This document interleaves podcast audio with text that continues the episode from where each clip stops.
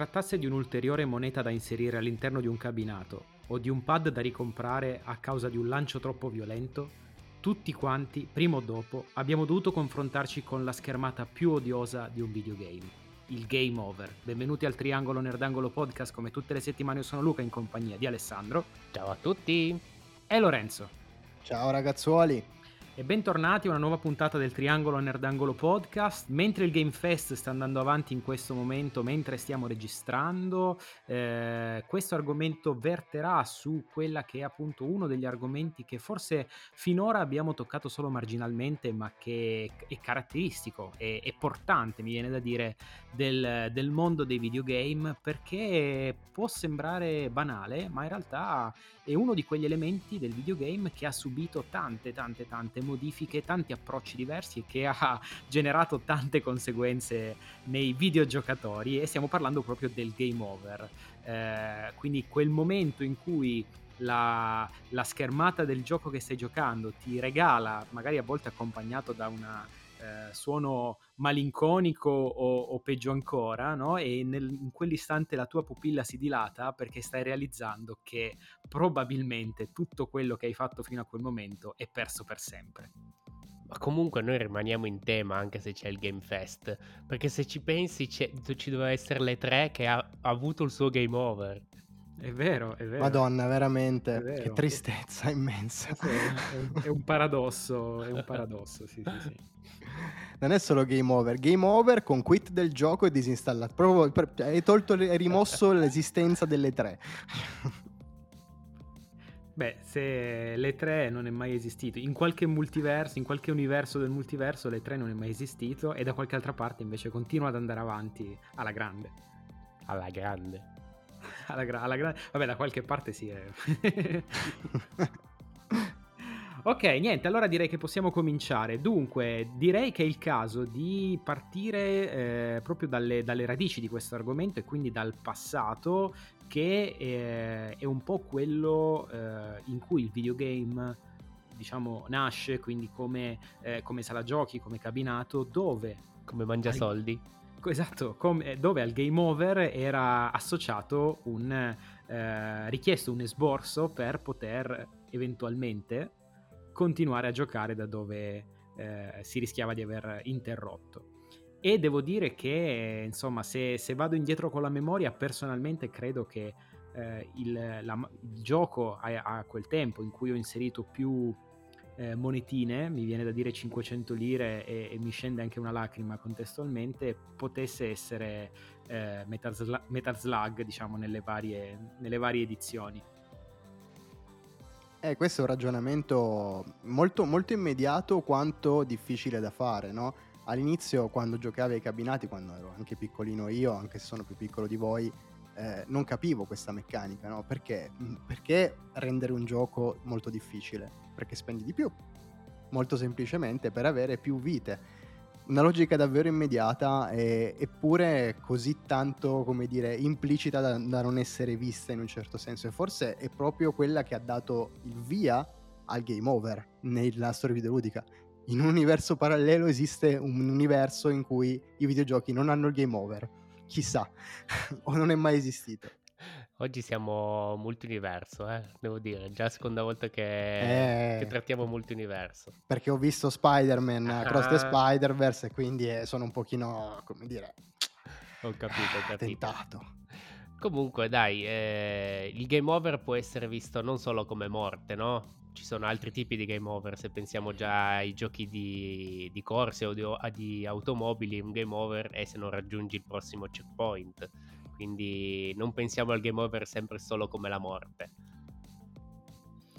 Sì, giochi come Daytona, non so se vi ricordate, ma Assolutamente sì. in sala giochi era un gioco dove effettivamente, come tanti, come Outrun, insomma, tutti i, i giochi di corse che che si rispettino effettivamente vantavano questa meccanica, quindi il checkpoint era sempre più lontano come strada ma sempre più vicino come tempo. E qui effettivamente arriviamo al, al nocciolo della questione, quando effettivamente noi non ci rendevamo conto del fatto che, come ha detto Lorenzo, un gioco era difficile, poi magari non era sempre una cosa, eh, come dire, voluta o fatta con eh, malizia in questo senso, ma il gioco ti portava a, eh, a spendere, quindi nasceva anche forse un senso di frustrazione in questo senso, non solo per aver subito la sconfitta, ma anche perché in quel momento sapevi che andavi a erodere il tuo patrimonio di 1500 lire o massimo 2000 lire che avevi in tasca per poter eh, andare avanti in quello che stavi facendo. No, ma assolutamente il mio non voleva essere, come dire, un, un insinuare della malizia dove non c'è, anzi, sì. Eh, vabbè, comunque, al netto di questo, no, no, vabbè, giustamente anche loro dovevano fare i loro soldi in quel, in quel periodo storico, era giusto farli così e perché non farne il doppio, mi viene da dire, con i cabinati per due player, dove potevi inserire ben due monete simultaneamente. Quindi giochiamo in due, paga per due. E pensa che ora invece devi metterne quattro di monete per giocare per due, che ti richiedono due monete per giocare player. il pagamento è il gioco stesso. Quello è assolutamente vero, però eh, nonostante questo, come videogiocatori eravamo portati a continuare finché potevamo, eh, arrivava un momento in cui la frustrazione poi prendeva, prendeva il sopravvento e quindi non eri più disposto eh, a spendere quella moneta successiva per poter continuare quel gioco, anche se magari eh, potevi essere a un tiro di schioppo dalla fine. E non so voi, ma io ci sono stati dei momenti in cui eh, ho pensato che alcuni giochi, questo mi capitava specialmente con i picchiaduro, eh, mi ricordo bene soprattutto con giochi come World, World Heroes 2, eh, dove effettivamente pensavo da ragazzino eh, che il fatto che io stessi pagando la vita successiva perché puntualmente arrivavi al boss che effettivamente te la faceva pagare eh, il fatto che io stessi pagando con la moneta la vita successiva eh, e mi stessi ricomprando il continue mi garantiva in realtà uno sconto della pena nei confronti della rabbia del boss. Quindi nella mia testa pensavo che ok, però se inserisco ancora una moneta, una moneta ancora, una moneta ancora, allora effettivamente poi il gioco mi lascerà vincere. Quindi queste erano le, le dinamiche che si, insinu- si, insinuavano all'interno della mia testa e eh, vi posso garantire che non funziona così. Quindi il boss era comunque sempre incazzatissimo. In realtà Luca non è entrato in una sala giochi ma in un casino, quindi ha sbagliato completamente. Ah, era confuso, può capitare. Magari era Konami il Pacinco. Sì, sì, magari il boss era il croupier.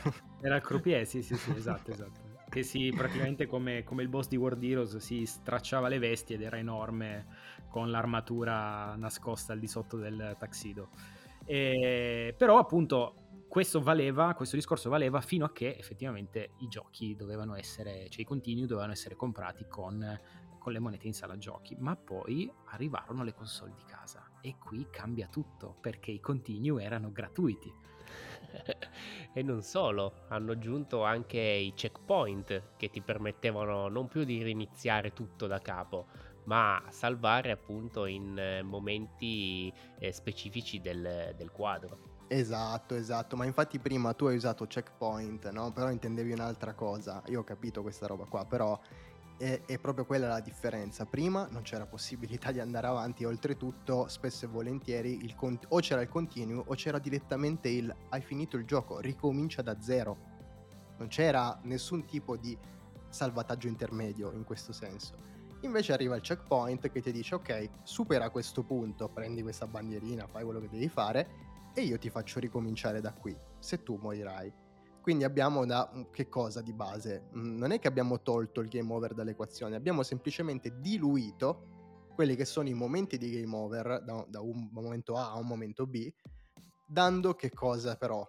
Una cosa che secondo me prima tendenzialmente mancava all'interno di molti giochi, ovvero il senso di progressione. Cioè io sono arrivato qui, interromperò qui e riprenderò da qui e so che andrò avanti quindi è un'evoluzione che secondo me ha avuto questo significato in particolare eh, come interessante, ecco. Esattamente, e poi ci sarà tutta l'introduzione della, delle vite, dove proprio il nostro, gioca- il nostro personaggio che utilizzeremo avrà un suo totale di vite che si potranno accumulare durante il corso della partita, ma dopodiché, una volta finite quelle vite, si arriverà eh, inevitabilmente comunque al game over. Però non si può negare che effettivamente già nel momento in cui abbiamo iniziato a vedere le vite eh, nei giochi, eh, parliamo sempre di giochi un pochino più eh, recenti, quelli magari in cui era anche ipotizzabile il salvataggio, che è ancora un altro discorso, no? Eh, quindi il salvataggio è quella, quella chance in più che, che, effettivamente ci dava la possibilità di ricaricare eh, qual- il salvataggio nel momento in cui qualcosa mh, potesse andare, fosse andato storto. Anche perché dovevi avere qualcosa su cui salvare. Dovevi avere qualcosa su cui salvare, quindi è un discorso che iniziamo a fare dalla PS1, voglio dire. Ehm, tra l'altro vi racconterò un aneddoto, ricordiamoci in merito a questo poi a fine puntata, eh, però effettivamente nel momento in cui come giocatore tu arrivi a un checkpoint, eh, non so, forse effettivamente questa cosa negli anni ti porta, ad, a parte che oggi difficilmente, a meno che non te lo vai a cercare, un gioco come un...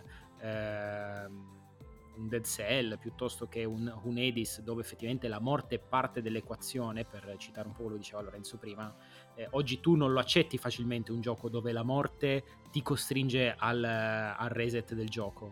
Ehm, diciamo che oggi per te videogiocatore è normale, ok è andata male il combattimento, è andato male il, eh, la risoluzione del momento platform, sono caduto nel baratro e pazienza, tanto il mio, il mio checkpoint mi farà respawnare sul, sulla soglia del, del, salto o poco prima del, on, all'anticamera del, del boss.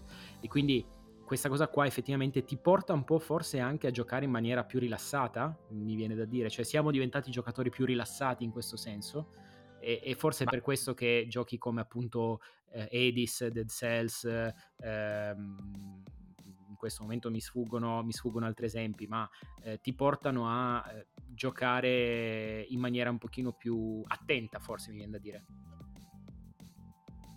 Eh, più che altro dipende anche la distanza in cui trovi questi checkpoint, anche perché ricordiamo che una volta eh, tu avevi checkpoint ma non erano neanche tanto vicini l'uno dall'altro, quindi tutta la progressione fatta magari eri arrivato a ridosso del prossimo checkpoint ma morivi e quindi ritornavi tutto indietro. Quindi diciamo che il livello di frustrazione era ancora abbastanza alto da quel punto di vista, che però parliamo di frustrazione, però è, è un modo in più per eh, anche cercare di, di, di migliorarsi, di, di, accettare la sfida che ti sta proponendo il gioco. Quindi eh, non essere completamente facilitato come in alcuni esempi di giochi che magari faremo un po' più avanti quando parleremo appunto dei salvataggi. Però eh, da quel punto di vista comunque la morte eh, deve essere quella spinta secondo me in più che ti deve dare eh, il gioco che non si trasformi poi ovviamente in grandissima frustrazione con la vena aperta e, gli, il sangue agli occhi. Ma poi non è questione di relax secondo me Lu, non è ancora il momento del relax, perché il momento del relax verrà dopo, in una fase successiva. Questo momento qua è il momento di transizione dal cabinato alla home console, che cambia proprio il concetto del gioco. Cioè, da una parte tu dovevi andare in una struttura a giocare un videogioco, dall'altra hai in casa una console che puoi accendere quando vuoi e sfruttare. Cambia proprio il concetto dietro lo sviluppo del gioco e ha, come dire, alla sua struttura nel complesso. Poi arriva qualcos'altro. Cioè arriva quello che può essere, diciamo, il, il grande divisore, no? Ricordo un video di Marco Merrino bellissimo sul discorso della difficoltà nei giochi. Parliamo della Wii la Wii ha cambiato quelle che erano molte logiche, perché grazie alla Wii si è riusciti a capire che se si muore in un videogioco tendenzialmente si è più tristi. Quindi cosa facciamo? Togliamo i game over, diluiamo al massimo la cosa, quando, diluiamola fin quando possibile e dove possibile eliminiamola del tutto. Giochi come Prince of Persia, quello fatto in cell shading, dove non esisteva il game over, ragazzi, vi posso assicurare era più frustrante che se l'avessero messo dentro. Beh, anche Wii Sport è eh? un gioco pericolosissimo in cui esatto. effettivamente la morte del personaggio è stata... No, no, aspetta un momento, Wii sì, Sport per... è pericoloso perché la Wii è stata la console che ha creato più danni in assoluto all'interno delle, delle case. Ha mietuto vittime televisori che hanno visto la fine dei loro giorni esatto. in un attimo. Guarda, proprio. è solo perché hanno venduto pochi PlayStation VR per quanto mi riguarda. Quante testate al muro. Beh, sì, sì, adesso vedremo con, eh, con il nuovo visore, insomma, quel, almeno da quel punto di vista la cosa dovrebbe essere comunque migliorata e più, e più gestibile. Eh, però s- sì, sono d'accordo con quello che dici, però io credo che già il fatto che tu sai che ehm, è un po' come avere, appunto, come dicevo, una seconda chance, cioè io ho un numero limitato di vite, perché comunque le vite ci sono sempre state concesse, ma eh, effettivamente il fatto di poter sapere che anche se ho due sole vite, comu- vuol dire che comunque ho due possibilità, perché se muoio comunque ri- rinasco poco, poco più indietro, compatibilmente con quello che è stato l'ultimo checkpoint che ho passato, questa cosa comunque mh, in un certo senso ha sua, un suo ruolo all'interno della eh, esperienza che che il giocatore vive. Perché effettivamente poi arriviamo in, quel, in quell'ambito in cui, come diceva Ale, lo step successivo sono proprio i salvataggi. Cioè, nel momento in cui vengono introdotti i salvataggi, diciamo i salvataggi quelli che eh, ci consentono o ci consentivano magari perché c'è stato un momento in cui il salvataggio si è anche comportato in maniera diversa però i giochi che eh, ci hanno consentito sempre di gestire noi il salvataggio cioè voglio salvare in questo preciso punto eh, quello era tutta un'altra cosa, perché da lì si è aperto un mondo, cioè lì potevamo fare i perfezionisti, eh, anche se poi di fatto non era così, perché appunto fallivo l'incontro, cadevo, sbagliavo il salto, eh, oppure ci ho messo un secondo in più a finire il, il quadro rispetto a quello che speravo, ma ho fatto il salvataggio al punto X e quindi ricarico il salvataggio per avere un, uh, possibilità infinite. Sì, che è ancora diverso da uno step successivo. Eh, qua abbiamo già un, un'articolazione del game over che è completamente diversa, con appunto anche le nuove grafiche 3D, abbiamo delle proprio animazioni anche in base alle nostre morti. Le morti non sono più eh, dovute a, al semplice contatto col nemico che è. Quindi mm, ora ci sono morti articolati, si, si, può morire in tanti più modi, in modi diversi e, e quindi il, c'è proprio un'evoluzione anche tecnologica forte da quel punto di vista. Eh, mi ricordo benissimo i, vi ricordate i cristalli di Tomb Raider? quelli che potevi utilizzare per, per, salvare e se li finivi col cavolo rimanevi bloccato a vita perché non ne trovavi un altro da poter salvare. Beh, il, l'inchiostro di Resident Evil, voglio dire, è, è iconico, ecco. no? Però guarda, ne approfitto che eh, proprio perché hai citato Tomb Raider, ehm, l'aneddoto che volevo raccontarvi era proprio questo ed era legato a Tomb Raider. Ci fu eh, un evento eh, in cui stavo giocando, stavamo andando avanti a Tomb Raider 2 insieme a un amico Fabio, che saluto tantissimo, e quando eravamo ragazzini eh, stavamo giocando a Tomb Raider 2 e lo giocavamo, lo giocavamo insieme. Arrivato a un certo punto, in uno dei livelli avanzati del gioco, ora non ricordo se fosse Venezia la seconda volta che tornavi, adesso non ricordo, perdonatemi. Che bella Venezia. Un errore di un salvataggio eh, fu fatale per la nostra partita perché eh, noi salvammo in un punto eh, specifico eh, che ci avrebbe consentito di, ma, eh, ma a causa del, del, di un problema elettrico in casa, quindi saltò la luce, quando abbiamo riacceso la console i salvataggi di Tomb Raider erano completamente spariti. E capite bene che a quel punto la decisione fu semplice, cioè spegnemmo la console, togliemmo il game disco. over. Esatto, e fu un'altra forma di game over, esattamente. Oppure, oppure, peggio ancora, quando i salvataggi li facevamo nel momento sbagliato. Non vi è mai capitato di salvare quando stavate già cadendo verso un baratro e poi convinti di aver fatto il salvataggio giusto, cioè, ah, ricarico, e invece il, ricarichi giusto per vedere l'animazione del tuo Se personaggio. Se avevi che... sovrascritto già un salva- l'ultimo salvataggio, quindi dovevi sperare di aver avuto un, un duplicato del salvataggio magari leggermente indietro, ah, esatto, se invece avevi sovrascritto e avevi un unico salvataggio. Eh, il problema è che la questione degli slot multipli non è una cosa così come dire, antica, mi viene da dire, ma è una cosa abbastanza recente, quindi eh, il fatto di poter scegliere un nuovo slot di salvataggio a caldo non è una cosa che i giochi un pochino più datati potevano vantare, quindi quello era il salvataggio, se avevi salvato male diciamo che il tasto riavvia da capo prendeva un fascino tutto suo. Ecco. Madonna mia, mi hai fatto tra l'altro tornare in mente un, un, episodio simile che è successo a me con Bayonetta perché eh, mi si era bloccato il salvataggio. Io era, avevo cominciato il livello semplicemente e il livello cominciava con Bayonetta che cascava dal cielo su quello che doveva essere un ponte e su quello che invece in quel momento il ponte non c'era. Quindi cascava, iniziava, cascava, moriva riprendeva, ricaricava, cascava, moriva e così via, e così via in un loop eterno. Sì, sì, sì, anche io volevo cliccare tanto, inizia nuova avventura. Lo finì tre anni dopo. Mamma mia, che bello.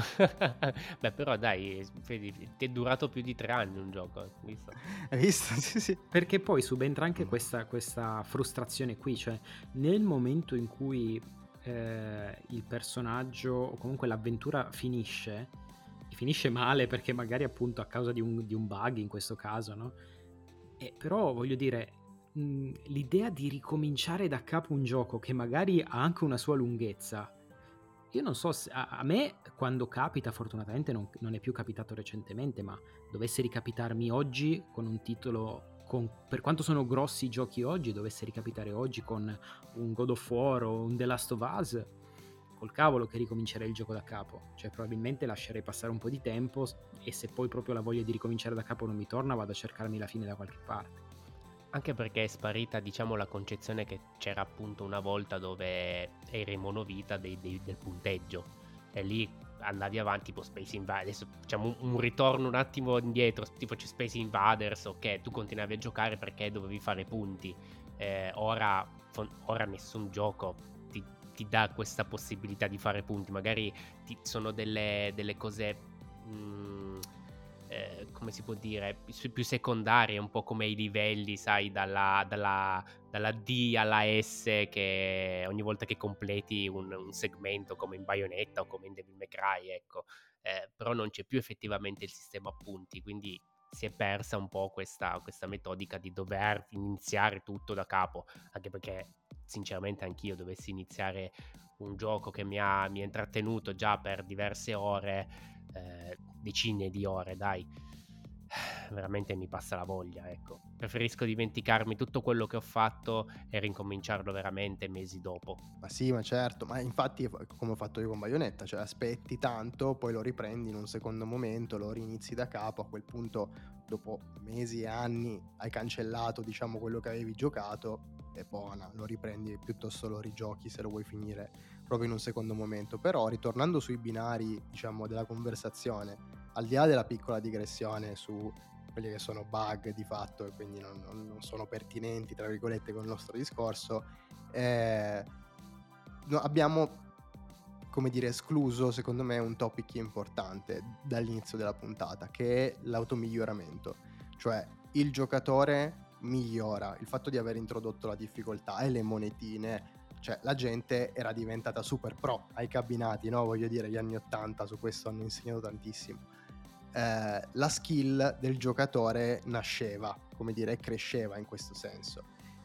Ed è forse il, il prossimo step in questo, in, questo, in questo, grande disegno che stiamo andando a creare, no? Perché da che il giocatore doveva essere assolutamente rilassato, tra virgolette, a pancia all'aria, senza game over, ritorniamo un po' a quelli che sono i vecchi fasti, cioè io ti metto una difficoltà, ti metto anche un game over abbastanza frequente, ma tu migliori, diventi più forte, diventi più veloce, più agile, diventi veramente un giocatore migliore di quello che eri prima.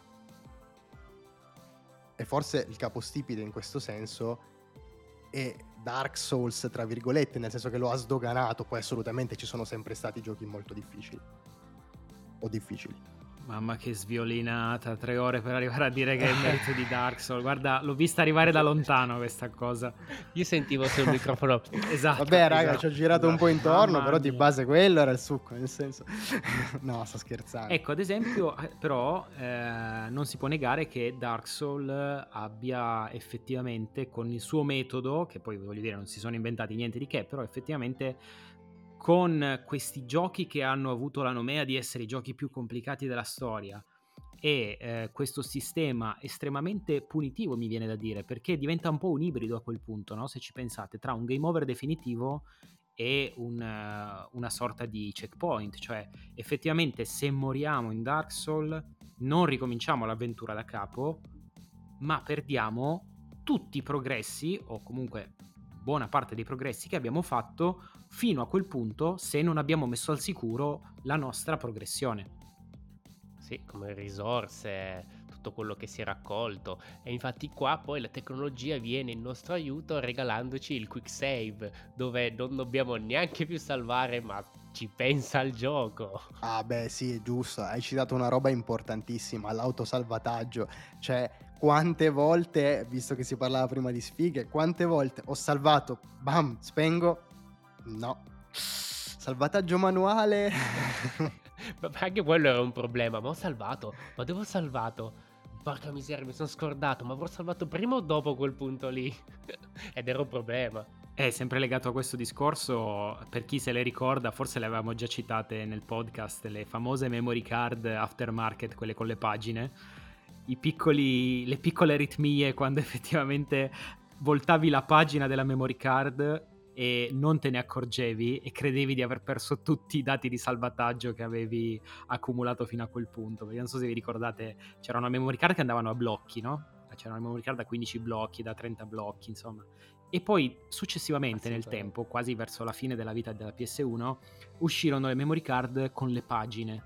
Cioè erano delle memory card con cui eh, si poteva salvare sempre in formato di blocchi, ma con una sequenza di tasti era possibile cambiare pagina a questa memory card. Il problema qual è? È che il, vol- il voltare pagina a livello software di questa memory card ti precludeva l'accesso alle pagine, a tutte le altre pagine. Perché effettivamente è come se la memory ragionasse solo su quella schermata che vedeva. Quindi anche se il salvataggio era all'interno, tu non lo sapevi.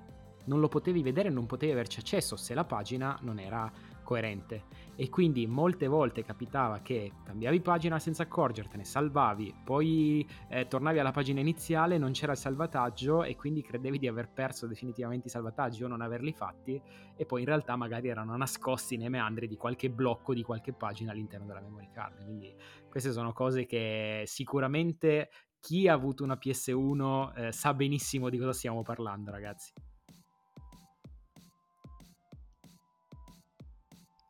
Comunque toccherà fare una puntata sui salvataggi, ho capito, perché mi stanno venendo in mente talmente tanti aneddoti e cose veramente che sarebbe da stare a parlarne un'ora e mezza.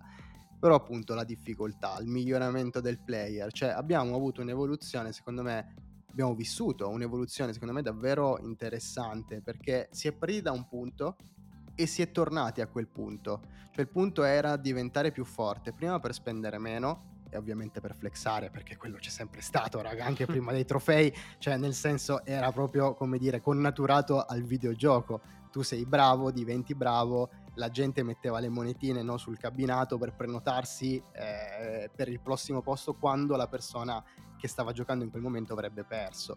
Cioè, questo innescava delle meccaniche veramente di competizione, anche in diretta, ma molto forte. Lo score, eh, la leaderboard, voglio dire, no?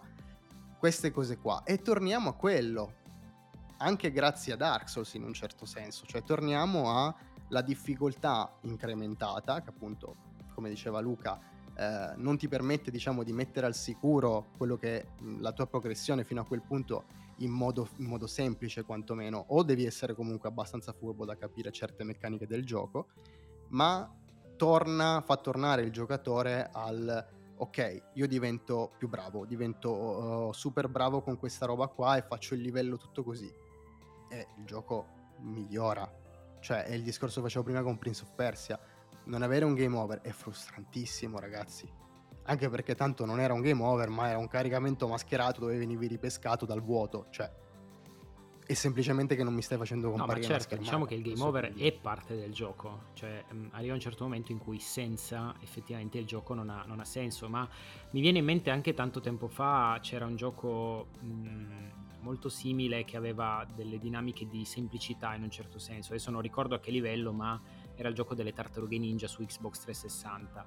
Ehm, però anche lì eh, c'erano dei, diciamo, dei... Ah no, scusatemi, non era per, sal- per la difficoltà in, in, sé, ma era per la facilità con cui si potevano ottenere eh, i punti degli obiettivi, no? Quando Microsoft aveva introdotto questa cosa dei trofei, degli obiettivi, e c'erano i, i giochi che premiavano con mille, obiettivi, mille punti obiettivo ogni gioco che usciva. Poi ovviamente c'erano giochi che, insomma, sbloccare determinati obiettivi era complesso, anche perché magari erano come quelli che conosciamo adesso, no? non solo legati al completamento del gioco, ma anche a delle cose un po' particolari. E mi ricordo che c'era questo gioco delle tartarughe ninja che in realtà era un gioco che bastava finire e tu avevi sbloccato mille punti quindi eh, nella, nella, caccia, nella corsa ad avere punti in più del tuo amico, questi erano eh, assi nella manica che voglio dire, uno, sono cose alle quali eh, siamo arrivati anche per, per, poter accumulare qualche punticino in più. E, però, ad esempio, come vi dicevo, ci sono titoli invece che eh, sono magari molto, mh, mm, ti portano molto sulla sfida ma che fanno del game over un qualcosa di essenziale, ma senza punirti. Mi viene in mente per esempio Ori. Ori è un titolo, il primo in particolare, che credo che sia il gioco nel quale ancora oggi io detengo il record di morti. Perché ho finito Ori eh, morendo circa ah, 600 Zelda, volte. E... Guarda, ci arriveremo. Su questa, cosa, su questa cosa ci arriveremo. Eh, sai che mi fai perdere il filo quando poi... no, ma stavi dicendo cioè, che Ori non è un gioco punitivo, cazzo, è difficilissimo. è, no, è no, molto, no. Cioè, è difficile, non è difficilissimo. Certo, no, è complesso, è molto complesso. Poi comunque c'è anche tutto l'aspetto di esplorazione, essendo un Metroidvania comunque ti porta tanto a esplorare, a cercare di farti venire mal di testa per capire dove devi andare eh, però anche la sua diciamo natura eh, platform in un certo senso, no? tutti quegli aspetti di salti, doppio salti, concatenazioni di abilità eccetera, eh, nel momento in cui tu con Ori, col tuo personaggio muori, respawni praticamente istantaneamente, che questa è una cosa fondamentale perché non ci sono neanche eh, downtime di attesa nel momento in cui il tuo personaggio muore, ricominci e sei pronto a ricominciare e a correre a rimetterti alla prova. Quindi Ori oggi credo che sia davvero il gioco nel quale io vanto eh, il numero di morti maggiore in assoluto. E sempre sullo stesso genere, eh, anche Metroid Dread, mh, l'estate scorsa, credo di essere morto intorno al centinaio di volte. Quindi mh, sono titoli comunque che hanno una certa difficoltà, ma che se, proprio per la loro natura, se ci pensate, se impostassero il game over con una eh, livello diverso, cioè se ci fosse un game over molto più mieloso, molto più aulico in questo senso, sarebbero giochi che veramente sarebbe un'agonia portare avanti. Comunque pensiamo anche a tutti quei giochi che hanno fatto del game over e della, della morte eh, il capostipite del, del, genere, che sono i roguelite e i roguelike. Quindi che invito tutti, tra l'altro, di andare a ascoltare la puntata che abbiamo fatto proprio su questo genere. Quindi andate a recuperarla. E anche qua il game over è visto come una parte integrante e obbligatoria del gioco stesso. Quindi tu devi morire per tornare indietro, rifare magari migliorarti, ritornare indietro, aumentare le skill e rifare, rifare continuamente sempre le stesse cose e sempre la stessa, eh, la stessa meccanica. Quindi continuare effettivamente a morire e ripetere. Come The Last Guardian per caso? The Last Guardian è veramente un io, io ti, ti, Ma no, bah, ma cosa ne parliamo? Cosa stiamo parlando a fare? Ma che blasfemia, che blasfemia in questo episodio, veramente, guarda, in, insentibile. Comunque, mh, mm, al di là di questo, tornando a noi, il discorso è, è un po' quello, cioè siamo passati da un uh, gioco, da un videogioco che nasce innanzitutto come competitivo, che sia diretto o indiretto poco importa, ma comunque sia la competizione a livello di, di score con gli altri player era quella nasce con quello e arriva a un voglio farti vivere una storia, voglio farti vivere un'emozione in questo senso, farti vivere un viaggio, un'avventura e voglio introdurti anche delle meccaniche che ti facciano capire qual è il senso di eventuale rischio e perdita che tu potresti avere nell'affrontare questo viaggio, no? Emotivo o letterale che sia, diciamo. Questo è l'ultimo step, lo step in cui siamo adesso, dove effettivamente mh, in qualche modo c'è una valuta che viene scambiata col videogioco.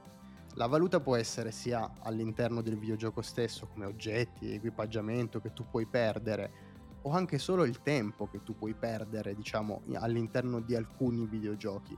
Perdere letteralmente. Ci sono stati dei, dei giochi che uh, hanno introdotto delle meccaniche secondo me molto interessanti, come Lords of the Fallen, prendiamo per esempio lui, aveva introdotto una meccanica figa dove c'era una sorta di betting, di, di scommessa, dove se tu non salvavi uh, nei cristalli fondamentalmente, non salvavi nei punti di salvataggio, ogni qualvolta tu non salvavi aumentava un moltiplicatore che ti dava più esperienza o anime, insomma, quello che erano. Questo ti dava la misura di ok, non salvo qui, vuol dire che ricomincerò molto prima nel caso io perda, però magari guadagnerò molto nel frattempo, ma potrei perdere comunque tutto. Quindi questo diciamo secondo me è l'ultimo step no, del viaggio uh, della, della, del game over nei videogiochi. Beh, devo dire complimenti per uh, l'esempio citato, perché effettivamente Lords of the Fallen uh, l'ho giocato tempo fa, ma avevo rimosso questa meccanica ed effettivamente aggiunge diverso pepe, devo dire, alla, al flusso di gioco. Però io continuo a rimanere della mia idea che secondo me anche il game over che deve far parte del gioco, deve esserci, eh, insomma, Mm, a meno che non stiamo parlando di Animal Crossing, che non, non, credo abbia un game over in questo senso. Mm, non, credo si possa morire. Non credo, no. Eh, di vecchiaia forse. Penso che... Oppure non salvare, ma anche in quel caso ti, ti, viene a cazziare la talpa. Esatto, esatto. No, però battute a parte, ripeto, il, il game over deve essere assolutamente commisurato al tipo di gioco, cioè deve essere calato nell'esperienza e tarato per quell'esperienza. Cioè, l'idea è che non puoi fare un gioco che eh, sia punitivo solo per, eh, solo per darti il game over, no? Eh, e che poi il game over sia una roba che mh, è una tassa che devi pagare per forza in termini di tempo, attesa, frustrazione, perché effettivamente se rompi questo equilibrio, cioè secondo me il game over è proprio il contrappeso no? che porta la tua esperienza da un qualcosa di eh, normale a un qualcosa di, non come difficoltà, ma qualcosa di, mh, di flusso, qualcosa di scontato, a un qualcosa di accattivante, un qualcosa di sensato, un qualcosa che, che comunque nella quale ti porta ad impegnarti. Senza mh, non avrebbe tanto senso, però deve essere, deve essere assolutamente bilanciato, come tutti gli altri aspetti del gioco come un combat system se presente, come un, un'economia di gioco se presente, deve essere un qualcosa che deve essere gestito non necessariamente in maniera veloce, perché magari può avere senso avere un, un game over che sia proprio pesante da subire, no? Eh, però deve essere commisurato al gioco che stiamo vivendo. E anche i tempi di caricamento fanno la loro parte in questo, in questo discorso, ma credo che c'è margine per poterne parlare poi in un'altra puntata dedicata. Beh, ora sono comunque azzerati, quindi diciamo che è tutto molto più scorrevole e liscio la, la cosa. Eh, tra l'altro mi sono venuti in mente due titoli che hanno mh, il game over eh, qualcosa di particolare. Cioè uno è Senua, che se ci pensate, se muori tante volte arrivi a un game over totale in cui a un certo punto non, non, puoi più morire e quindi devi fare attenzione e sapere che dietro l'angolo veramente c'è il famoso reset del gioco quindi devi fare particolarmente attenzione a quello che fai. E l'altro è Sifu, dove il, il, game over è dato da, eh, da, sì dalle tue morti, ma dall'età, quindi tu più muori più invecchi e quindi il tuo personaggio si accumula esperienza ma diventa più lento e, e ti dà dei malus. Quindi sono concetti di, di, game over che sono implementati all'interno del gioco e che sono veramente affascinanti come meccaniche. Sì, quindi il game over diventa effettivamente parte organica della struttura di gioco, cioè non è più un accessorio a quel punto. Il game over è una meccanica di gioco che deve essere appunto tarata su quel titolo. Allora, dal mio punto di vista il game over è sempre stato una meccanica di gioco. Vero è che Sifu è stato brillante nel prendere, diciamo, quella meccanica di gioco e renderla così integrata in quello che è il gameplay effettivo. Cioè, tu non hai solo un, la possibilità di morire e basta. Tu, eh, attraverso i tuoi fallimenti, crei una progressione ed è, ed è fantastico, e, ma lo stai solo esplicitando, di fatto è sempre così. Crei una progressione che ha delle dinamiche differenti e quelle anche molto brillanti, ovvero, appunto, come diceva Ale, a mano a mano che vai avanti con l'età, cambiano degli attributi in questo senso, ecco, da una parte perdi, da una parte guadagni. E se vi dovessi chiedere qual è il gioco in cui siete morti di più, ve lo ricordate? E beh, Isaac. È facile per me, sinceramente. Ho giocato talmente tanto a The Binding of Isaac ed è soprattutto uno di quei giochi dove è tutta skill. Cioè, di base è tutta skill, tra virgolette, e conoscenza del gioco, perché ovviamente lo devi studiare a memoria. Uh, però lì muori facile e muori spesso, quindi a voglia. Poi le run dura niente, quindi cioè, quando vanno male intendo. Io sincero faccio veramente fatica a risponderti, anche perché mm. mi conosci, non ho un... Non, ho un, non amo per morire, ecco, non amo il mio temperamento quando gioco non, non può accettare questa cosa. Eh, però posso dire forse Gears. Quando Ale gioca ai videogiochi vede due schermate, inizia avventura e titoli di coda. Quello che c'è nel mezzo non... non c'è un ricordo. Non... Beh, vabbè, Gears ovviamente spero tu non stia parlando dell'aspetto competitivo perché sennò eh, c'è un numero sì mi è venuto solo quello in mente perché la campagna effettivamente non è che sia così tanto difficile No, Però a parte no, certo, i rogue certo. come Hades eh, che, che, ti porta proprio a perdere forzatamente, non, ti giuro, non, non, mi, non mi viene in mente un titolo dove le morti sono... Come ripetevo prima, questo Zelda probabilmente è nella top 10 delle, delle, morti più frequenti eh, e i Souls però non mi viene Remnant che abbiamo finito appunto insieme Credo che siano questi un po' i giochi in cui sono morto di più. Invece il gioco in cui siete morti meno? Wii Sport. Eh. Ti direi Animal Crossing perché dove si poteva morire sono morto. Vai sereno che proprio... Riformulo la domanda. No, ma comunque ce l'ho, ce l'ho. Ok. L'ultimo decennio di Pokémon. Credo di non aver mai avuto tutta la squadra KO. Vale come game over non ho mai, ecco, negli ultimi dieci anni non sono mai riuscito uh, a trovare un allenatore che mi butta Frustra- È frustrato Ale da questa cosa. sono troppo forte. No, no, ma non è un vanto, eh. guarda che non è un vanto, è una cosa grave perché veramente non, eh, non c'è sfida. Beh, finché, ecco, finché ti consentono di iniziare il gioco con i Pokémon di 18 titoli fa, perché ce l'hai nella banca Pokémon e c'hai la squadra a livello 100. No, non lo puoi fare, non lo puoi fare, non lo puoi fare, no, no, assolut- anzi perché l'avrei fatto, Vabbè. tu invece, Lu? Io il gioco in cui sono morto di meno e vi stupirà, ma è, è tutta la serie dei Soul. Non l'hai sono giochi in cui... Eh, bravo, bravi, esattamente. Sono i giochi in cui sono morto di meno perché non ci ho giocato. Guardate, è veramente semplice l'equazione. Però non hai detto quelli che sei morto di più. Come no? È Ori, Ori e, ah, Metroid Dread. Okay, okay. Sì, sì, sì, sì. Ok, ok. Lorenzo, invece, il, il gioco in cui sei morto di meno?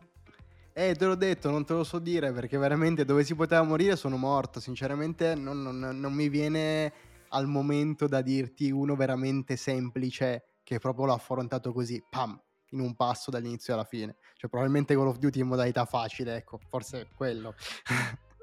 e comunque sono riuscito a morire anche lì probabilmente. Eh, però è giusto che faccia parte dell'esperienza, secondo me arriva un certo momento in cui durante il gioco la schermata del game over bisogna almeno vedere come è stata disegnata. Fa parte della vita, anche vita vera, quindi. Fa parte della vita, fa parte della vita. Ragazzi, che dire, direi che insomma mh, abbiamo parlato tanto e per stare nei tempi secondo me ci conviene chiudere, eh, sebbene forse questa puntata, se fossimo rimasti qui ancora un bel po', avremmo comunque riempito di parole questo podcast, ma direi che siamo arrivati al game over. Ci sentiamo la prossima settimana. Ciao ragazzi. Ciao ragazzuoli. Ciao a tutti.